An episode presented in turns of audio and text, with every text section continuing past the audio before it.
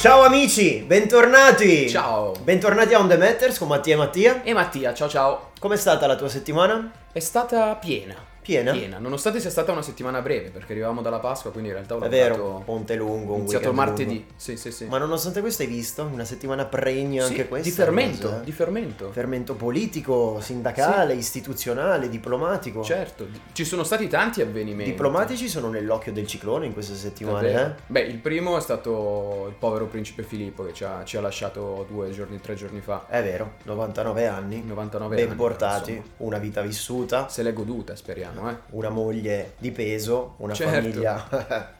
ne abbiamo già parlato. La Sì, famiglia, sì, sì, no, eh? lasciamo stare la famiglia reale. Poi c'è il nostro amico Vladimir che ha cambiato la Costituzione. Ah sì, adesso fino al 2036 potrà, potrà stare al potere, non Infatti, male, non male come infatti, trovata. Infatti, infatti. Abbiamo scoperto che Erdogan è un dittatore. Sì, è vero. È non vero. lo sapevamo, grazie Mario Draghi È per avercelo detto. Grazie a lui abbiamo anche saputo che abbiamo bisogno di più posti a sedere e infatti per questo abbiamo la nostra poltrona a disposizione di diplomatici, premier, eh. Ursula von der Leyen, eh, capi, capi di Stato. Come abbiamo già detto anche l'altra volta, noi siamo pronti ad accogliere tutti quelli che vorranno utilizzare il nostro Che studio, il vorranno testimoniare, insomma. Sai chi ha testimoniato di Chi? recente? Eh, chi ha testimoniato di recente? Quella ragazza in Russia, Olesia Rostova, che pareva Che essere... storia. Che storia incredibile, che pareva essere Denise Pipitone, la bambina rapita 17 anni fa a Mazzara del Vallo. Storia incredibile anche quella della famiglia di, di Denise, però fu una storia che ha lasciato l'Italia col fiato sospeso e oggi forse più di allora, Sì. fino al momento del verdetto. Un intreccio pazzesco con i meccanismi televisivi, con il trash televisivo che ho scoperto essere ancora forse più forte in Russia Davvero? rispetto all'Italia. L'avresti mai Perché- immaginato? No, mai. Neanche Pensavo io. che l'Italia avesse raggiunto l'apice del trash i Pensavo che Barbara D'Urso fosse il benchmark europeo e globale. Invece no, invece no, perché? Per chi se la po- fosse persa, ri- ripercorriamo in brevissimo Sì, che vai. cosa è successo. Allora, se non sbaglio, un paio di settimane fa, chi l'ha visto in Italia, eh, la trasmissione di Federica Ciarelli è stata contattata da un'infermiera, Sì, vabbè, da un- un'infermiera russa, sì, esatto. una- un'infermiera russa che però ha lavorato per tanti anni in Italia. Appassionata del programma. Aveva guardato chi l'ha visto la versione russa, dove aveva visto che c'era questa ragazza eh, che aveva fatto un appello dicendo che Per lei trovare la madre. di essere stata rapita da piccola eh, e quindi era alla ricerca della mamma. Sì, lei ha fatto questo collegamento anche cercando su Google semplicemente le foto di Piera Maggio, madre di Denise Pipitone, messe una a fianco all'altra, ha detto incredibile, sembra veramente somiglianza." sua figlia e lì ha contattato la trasmissione. Immediatamente gli avvocati della famiglia Pipitone di Piera Maggio si sono Sono mossi, sono andati in. Russia. Tutta questa grandissima tarantella mediatica che c'è stata, alla fine il gruppo sanguigno non Purtroppo non combaciava, non combaciava, la trasmissione ha fatto la diretta, l'avvocato è intervenuto, ma poi alla fine è venuto fuori che purtroppo non era lei, quindi quello di Denise di Pipitone purtroppo rimane, uno dei tanti casi irrisolti. Esatto, Italia, hai detto bene, uno dei tanti casi irrisolti. Dopo questa vicenda ho voluto fare un approfondimento. Te l'ho proposto, mi dato- mi hai detto ok, ed Il ecco allora gancio. che abbiamo scoperto una valanga di casi. Ragazzi, noi abbiamo studiato, abbiamo raccolto un po' di dati, ci siamo documentati, abbiamo scoperto che i cosiddetti cold case, per dirla un po' all'americana e riprendendo Sì, un po' i non sono una cosa solo americana. non sono solo americana, ma ci sono dei dati in Italia incredibili. I casi irrisolti in Italia solo nel 2019 e solo che riguardano, solo riguardanti omicidi. gli omicidi, sono il 23,9%. Certo. Cioè il 23,9% Non degli viene omicidi risolto. non viene risolto, non si sa chi è il colpevole. Sono numeri Sì, altissimi. entro l'anno chiaramente, facciamo riferimento Certo, proprio certo, su base certo, anno. certo, però voglio dire, è un numero Sì, anche perché, eh. parliamoci chiaro, l'Italia non è un paese in cui, tra virgolette, si ammazza più di tanto. Ci ci sono paesi nel mondo, ci sono stati comunque Chiaro. anche in Italia momenti molto peggiori. Penso Chiaro, le stragi degli anni, degli anni 70, degli anni 70, i- ma anche fino agli gli anni, di 90 in realtà. piombo, eh, certo, certo, assolutamente, però diciamo che prendendo come benchmark, come parametro l'Italia, il 23% degli omicidi che non viene risolto entro l'anno nel, nel 2019 è un, è un Certo. parametro altissimo. Tra Un l'altro parametro altissimo. molti di questi casi vengono poi anche eh, la, la risoluzione si cerca anche a livello mediatico, no? Chi l'ha Certo. visto, voglio dire, ha tanto successo anche perché spesso sono risolve quanto, questi 30 casi. anni? Sì, un sacco di tempo. Tra l'altro io mi Che ricordo perché casi. quando io non, non guardo normalmente chi l'ha visto, però quando è uscita questa notizia della, della possibilità di aver trovato Denis Pipitone in Russia, mi è tornato in mente un altro delitto di qualche Sì. anno fa, era il 2010 se non Sì. sbaglio, una decina di anni fa, Sara Scazzi, una ragazzina di Avetrana, Vabbè, tutti che è stata, ce lo ricordiamo male. tutti, è stata uccisa, ma eh, io non mi ricordavo più che la notizia della morte di questa ragazzina è stata data in diretta dalla conduttrice di chi l'ha visto alla madre. Eh Sì, perché si sapeva che era scomparsa fondamentalmente, motivo per cui la madre Era era, era a chi l'ha visto. Nel frattempo i media si stavano occupando del caso, forse qualcuno aveva annusato che c'era qualcosa che non andava, eh, non si era ancora trovato il corpo, poi quando è stato trovato il corpo incredibilmente sembrava scritto fatto Sì, apposta. c'era la diretta di chi l'ha visto. C'era la diretta di chi l'ha visto con ospite la mamma di, di Sara Scazzi, quindi in diretta. Pensa anche l'imbarazzo, comunque il- Sì. la- della, della conduttrice a dover dare Sì, una notizia del sì. genere alla madre. Poi ho visto i punti di share però. Eh. Sì, paragonato, credo che anche l'ultimo Mm-mm. episodio sia salito. Sicur- però sai, non c'era più perché ormai avevano già svelato che non c'era Sì, più esatto. la, la coincidenza con L'avevano detto prima in. Russia, è vero. Comunque è vero, questi, questi cold case sono tantissimi e alcuni Ma sono anche dei- nella storia, ma eh, nella storia, ma poi adesso noi stiamo parlando, per carità, non che siano crimini meno importanti, però quando parliamo della sparizione eh, di una persona, che sia una bambina, for- questo sicuramente aggrava, aggrava il delitto, però in generale ric- parliamo di un eh, reato, di un problema, di un dramma molto limitato, per Sì. quanto poi tutta l'opinione pubblica venga sensibilizzata. Chiaro, chiaro. Ma ci sono dei casi incredibili, tu sai cos'è il caso della Moby Prince? Sì, perché tra l'altro eh, sono, sono dei casi che poi vengono riaperti anche dopo, Sì. dopo un sacco di anni. La Moby Prince In è una notizia caso. di questi giorni Sì. perché eh, 30 anni fa, il 10 aprile. se non sbaglio. No, un po' di più, perché era il du- l'80... Era il 91, sono 30 anni quest'anno. Era il 10 91 aprile- ed era un 10 aprile del 91. Si Sì. è riaperto un po' il caso, ma perché ha fatto scalpore questa notizia? Sia al tempo, ma anche adesso che è stata riaperta. Cos'era successo? Una- un traghetto pieno di 140 passeggeri, se non 140. sbaglio. Sì, uno di quei traghetti che faceva Livorno Livorno Olbia. Olbia. Nella notte, eh, tra il 9 e il 10, insomma 10 aprile, eh, partendo da Livorno si è scontrata con una petroliera. Sì, chiariamo, non a 100 km dal porto, in Rada, dove Sì. stavano ormeggiate le navi commerciali e tutta una serie di imbarcazioni anche piuttosto ingombranti. Dopo lo scontro, entrambe le navi hanno preso fuoco. Sì. E- O meglio, o meglio, ha preso fuoco il traghetto, perché poi la nave sì ha subito dei danni, però di fatto non ci sono stati morti su l'Agip Abruzzo, che era la petroliera contro cui il traghetto si è andato, è andato Esatto. a sbattere. La cosa che fa scalpore è che i soccorsi tu dici, vabbè, nella notte scoppia un incendio in mezzo al mare, Si vedeva dal porto la nave in fiamme. ok, E invece sono arrivati molto, molto tempo dopo. dopo un'ora. 140 morti ci 140 sono stati, morti. tantissimi. Nessuno Tra l'altro, si è buttato in mare. sì, rileggendo le testimonianze dell'epoca, anche dei fotografi che sono, che sono accorsi sul posto, dei- dei- le persone non si sono buttate, quindi non, non si sono but- non hanno cercato di salvarsi perché aspettavano i soccorsi. Certo. Quindi la maggior parte di loro è morta asfissiata, soffocata dal Sì. fumo. Ma poi anche leggendo le testimonianze, ascoltando le registrazioni, è come se i soccorritori o in qualche modo quelli che la Guardia Costiera non si sono accorti del traghetto Sì. perché si sono concentrati sulla, sulla petroliera. sai, ci sono tante no? testimonianze che ho letto, ho visto anche dei documentari che chiarivano queste cose e un po' ti lasciano perplesso perché qualcuno, anche qualche, diciamo così, istituzione ha parlato di una nebbia Sì. che c'era enorme. In realtà poi dalle ricostruzioni da altre testimonianze pare che la nebbia non ci fosse quella sera o non fosse così densa Ma la nebbia, da ma impedire anche eh, le, le navi americane, ricordiamo quello era il periodo della guerra nel Golfo. Era la fine, era la fine della guerra del Golfo, c'era il rientro delle armi Quindi c'erano navi americane, si parla di, di- che, che non risultavano nei radar, eh, dei ritrovamenti di esplosivo all'interno del, del traghetto, quindi un caso assolutamente Sì, irrisolto. una serie di elementi che non facevano che aggiungere mistero. Oggi, dopo 30 Tornato anni, alle cronache, perché il Parlamento italiano ha aperto una nuova commissione per capire che cosa è successo, Sì. perché gli aiuti sono arrivati in ritardo, perché sono morte tutte quelle persone, perché non si è intervenuti in tempo, perché non si è riusciti a capire che cos'era successo. Perché mancano i dati, per esempio, dei radar o i tracciamenti satellitari di quella notte? Perché non ci sono queste informazioni? Sembra proprio che la mano invisibile si sia, si sia mossa. Assolutamente, eh, sarà, sarà interessante capire se poi questa nuova commissione parlamentare riuscirà a risolvere il, il motivo del perché così tante persone sono morte. Secondo te è possibile risolvere un caso dopo 30 anni? Io la vedo impossibile.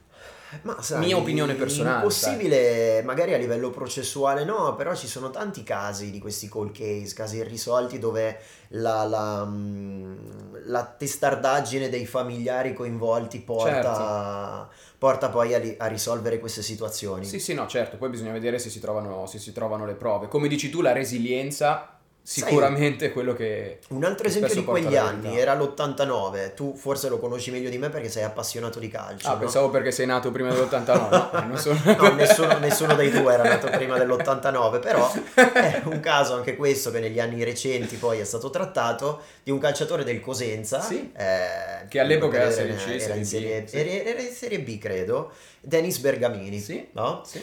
Che nel eh, 18 novembre 1989 fu trovato morto sul ciglio di una strada. Per capirci, cioè, era una realtà di provincia quella del Cosenza, lui però era il capitano fondamentalmente, no? Era un centrocampista titolare, la bandiera della promozione appunto come dicevi in Serie B, per cui molto conosciuto almeno, almeno a livello locale. Ma poi un calciatore in ascesa, no? Sì, sì, lui aveva se non 27 ricordo anni, male. 28 anni. Sì, sì, sì. La nostra età praticamente. sì, sì, sì. E fu trovato a bordo, alla- al ciglio del bordo stradale, Sì, no? investito apparentemente da un I tiro. giornali subito raccontarono di questo suicidio eh, commesso da- dal calciatore che si era gettato sotto, sotto un Sì, tiro senza, arrivo, senza- senza capire però quale fosse il contesto. E senza capire la dinamica la- soprattutto. una persona depressa, non era, non una, era persona, una persona depressa, non aveva problemi, era all'apice della sua carriera. Eppure la, la fidanzata, l'ex fidanzata che era con lui in macchina, racconta del fatto che dopo che lei l'aveva rifiutato, lui è sceso dalla macchina, è E si è passato un buttato. tiro e si è buttato sotto. Da qui poi si sono aperte una serie di indagini, anche lì un po'... Sì, le prime hanno fondamentalmente modo, no? eh, sempre certificato il fatto che questo fosse un, uno- un, uh, un suicidio. suicidio. un suicidio. Ma Eh, ma viene riesumato il corpo dopo una cinquantina 50 di giorni, giorni dopo, dalla... come si dice? Dalla... da se- dalla seppelli- sepoltura. sepoltura. Dalla sepoltura. Scusate, lapsus. E... e cosa si scopre? Che in realtà la causa della morte non è stato l'investimento. Era tutt'altro, era tutt'altro perché lui è morto per dissanguamento a seguito di, di- di traumi forti Certo, e, che e sostanzialmente sotto il camion ce l'hanno buttato. Sì, sì, sì, anche perché poi eh, cercando tra i suoi oggetti personali fu trovato un orologio, de- dei vestiti che non avevano nessun tipo di, di scalfimento. Assolutamente, tipo- non questo era uno degli rovinati, no? elementi, certo. Ed era incompatibile col fatto che lui fosse stato trascinato per 60 metri sotto un camion. Tra l'altro poi anche le indagini sul camion eh, Sì. riportarono la... la- Sì, l'autista è stato assolto comunque L'autista è camion. stato assolto perché non, eh, anche lì c'era incompatibilità, lui è stato trascinato per 60 metri, ma la scatola nera, tra virgolette, del camion diceva tutt'altro. Mm. no? E quindi poi lì si parla di coinvolgimento del- del- del- della famiglia. Sì, poi è un attimo- Esatto, un attimo, mafiosa, esatto, un attimo questo era il delitto di, droga. mafia. Mm. Apparentemente sembra sia stato semplicemente una vendetta. Oggi, oggi viene reindagata nuovamente la ex fidanzata, anche qui con una riapertura del caso dopo, dopo 30 anni. Eh, grazie alla mm, testardaggine dei familiari, Sì. comunque che non si sono mai convinti, non hanno mai creduto alla versione Alla del versione. suicidio, no? E, Questo- e hanno fatto bene, probabilmente. Hanno fatto bene. Questo mi ha, mi ha fatto ritornare in mente poi anche la vicenda Cookie, no? che sappiamo si è risolta, ma si è risolta grazie alla forza della sorella che per anni ha la deciso di, resilienza di che, andare avanti. che ha avuto, senz'altro. Anche lì, come con, con una serie di ostacoli dati dalle circostanze, tra tentativi di depistaggio, se vogliamo anche una cultura dell'omertà che circonda certi ambienti più, Sì. più di altri, e questo, questo è vero, però insomma... Alla fine sicuramente, come dici tu, la, la resilienza, la, la testardaggine del- di alcune personalità fa sì che poi si arrivi, si arrivi alla verità. È sempre questa forza dei familiari che cercano la verità, ehm, vi viene fuori sempre con forza, l'ho, l'ho già ripetuto, ma nella famiglia di Davide Rossi. no? Sì. Anche questo è un fatto, se non sbaglio, del 2013, comunque eh, 2010-2013. Il top manager che si... top manager di Monte dei Paschi di Siena, capo della comunicazione, che apparentemente, eh, coinvolto a- al- agli albori di uno scandalo finanziario, si getta dalla finestra del suo ufficio a Firenze e muore. Le indagini si aprono, la famiglia non crede per nulla alla, alla causa del suicidio, al, al suicidio, e quindi eh, cerca di portare alla galla, a, a galla la, la verità le indagini vanno avanti per, per, anni, le Iene in questi giorni fanno un servizio per, sì. eh, per, cercare di capire come risolvere e anche lì ci sono delle piste pazzesche che si intrecciano, festini, orge nelle, nelle, nelle ville senesi, traffici di droga, conti, Sì, poi quando coinvolgi certi, certi, ambienti sembra quasi che la storia si monta da sola, no? Quando coinvolgi le banche, quando sì. coinvolgi altri settori, diciamo che... Sangue, soldi e sesso e hai fatto tutta la cinematografia e la e lo storytelling de- del mondo. Senti, ma c'è un, un, caso che ti ha appassionato magari più di altri, tra quelli che hai avuto modo di conoscere? Non tanto magari di approfondire, ma solo, non so, sai, guardando un telegiornale, ci sono quelle cose che ti ricordi magari perché le hai viste quando eri bambino? Beh, allora sai, que- questi casi di, di, di, vita reale che poi quasi si intrecciano con la, con la, fantascienza, tra virgolette, perché poi tanti di questi, di questi casi risolti sono la trama più classica dei, certo. dei film di, spionaggio hollywoodiani o thriller, no? Sì, sì. Pensa al codice da Vinci, eh, c'è di mezzo la religione, il Vaticano, omicidi. E qui il Vaticano dà un valore aggiunto. Eh perché è sempre avvolto da quest'aurea di mistero in qualche sì. modo, no? c'è un po' tra il divino e il profano. E quindi per rispondere alla tua domanda c'è un caso che dal 1983 coinvolge la cronaca investigativa e di, di, di tutto il Forse mondo. Forse ho capito a cosa ti riferisci. Che è quello di Manuela Orlandi. Anche questa è una trama intrecciatissima, sì. difficilissima da ricostruire perché... Quasi impossibile. Anche studiarla in questi giorni non è stata Addirittura facile. Addirittura eh. coinvolge il Papa, ma il Papa in maniera diretta, perché Wojtyla parlò per primo di rapimento durante un Angelus. Sì, sì, sì. E nessuno ancora aveva utilizzato quella parola riguardante questo caso. Intreccia così tante realtà di quell'epoca, la banda della Magliana, papi, tombe di principesse, vescovi, festini, che, che, quasi davvero sembra una trama. È la storia fondamentalmente di una ragazzina di 15 anni, figlia di un commesso del Vaticano, quindi una sì. famiglia anche particolare, eh, residente in Vaticano, ambienti, no? certo. molto vicina a certi ambienti, che a un certo punto una sera sparisce e non se ne ha più traccia negli anni eh, arrivano delle segnalazioni, si aprono tantissime piste, la pista della pedofilia, la pista del rapimento, tanto sì. da arrivare a teorizzare che il, ehm, la persona che aveva tentato di assassinare Papa Giovanni Paolo II sì, fosse coinvolto, no? Ma poi ti ricordi? Sì, fosse coinvolto perché ben... probabilmente la ragazzina veniva usata come contropartita sì, in uno scambio tra terroristi e, e sta una cosa in intricatissima. Affari loschi poi con lo York e la banda sì. vaticana, ma la cosa che mi ha colpito è che periodicamente negli anni, ogni dieci anni, vengono scoperti degli indizi, anche qui era coinvolto se non sbaglio alla trasmissione della Sciarelli, chi l'ha visto, no? a un certo punto dove, vengono, dove arrivano telefonate anonime, anonime, arrivano lettere anonime alla famiglia che indicano delle tombe certo. in certe chiese dove si trovano delle ossa non corrispondenti alla persona che si dovrebbe trovare nella tomba ma senza mai portare davvero a un'effettiva Si aggiungono capitoli su caso, capitoli no? alla narrazione. Chiedo, se io trovo una tomba in cui dovrebbe esserci una persona e quelle ossa non corrispondono né alla povera Emanuela Orlandi né alla persona che dovrebbe sì. essere nella tomba, ma di qualcuno saranno queste ossa. Ma io penso che a volte sia meglio non porsi il problema. Assolutamente, però... di è... solito si guarda più o meno a che epoca corrisponde l'età delle ossa, capisci che se, succe- se è più di 100 anni, 150 anni... Certo, però questo è un caso irrisolto dal 1983, sono una barcata di anni, eh.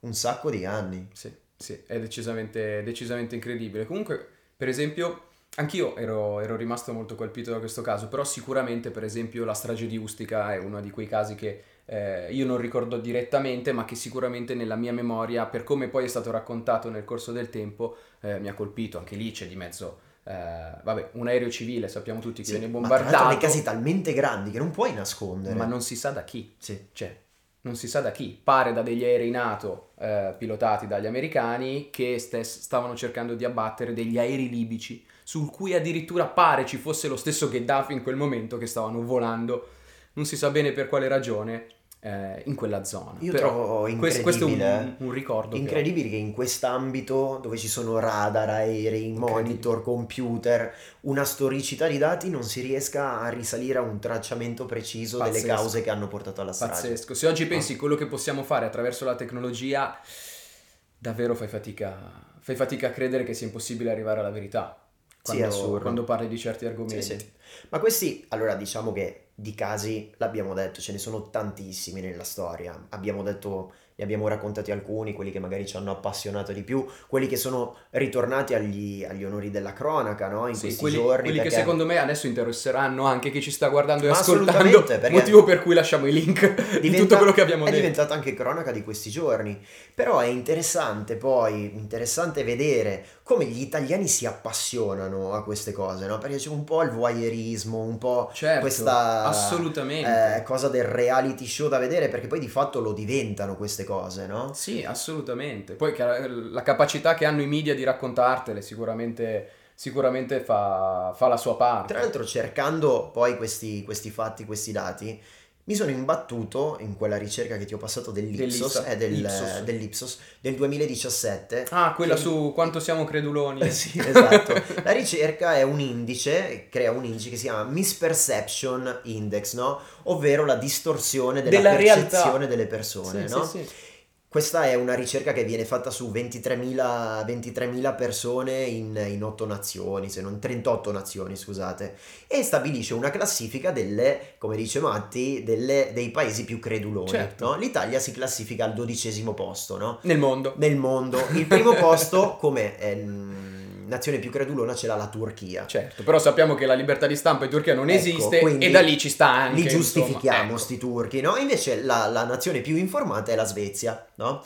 Comunque, li prendono in esame tantissimi parametri e tantissimi focus, ma c'è un focus specifico sull'attenzione che gli italiani pongono agli omicidi. È vero. no? La percezione che gli italiani hanno è che gli omicidi dal 2010 al 2019 Siano- siano cresciuti del 49%. È incredibile. Quando questa la cosa. realtà dei fatti è l'esatto opposto, perché gli omicidi in Italia dal 2010 a oggi sono scesi del 39%. Ma certo, ma adesso, ma... Questo è un dato Istat, tra l'altro, eh, quindi più che certificato. Ci mancherebbe... Ma io questa cosa mi, mi lascia incredulo. C'è bisogno di una certificazione? Non c'è se ne Cioè, basta pensare, tu pensi agli anni di piombo, ma anche le stragi che ci sono state Certo, negli anni 80 certo. e 90 e pensi che oggi ci siano più omicidi di allora? No, no, no, ma allora, allora Cioè, ti, a- do al di là ragione, dell'Istat. ti do ragione su questa cosa, perché se volessimo essere smentiti, l'Istat dice che nel 1991 i casi di omicidio furono 1916, Eh. Quanti nel mentre 2000? invece nel 2019 Eh. sono stati 315, no? Quindi 315. una 1916, Sì, 315. ma questo indice di percezione dice che gli italiani sono influenzati dal fatto che i media e i telegiornali eh, parlano per più del 50% all'interno dei loro spazi di omicidi. Eh, certo. Quindi Così è una cosa che gli italiani sentono vicini a loro, capito? Certo. Cosa potete fare per non farvi intortare dai telegiornalisti? Informarvi prima di tutto con le nostre puntate e le nostre pills. Tutte le settimane su tutti i social come sempre, seguendoci, attivando le notifiche, Seguendo tutti i canali, condividendo i nostri contenuti. assolutamente. Noi saremo sempre qui. Sempre qui, con la poltrona libera, il divano, con Mattia e Mattia. Alla prossima! A presto, ciao!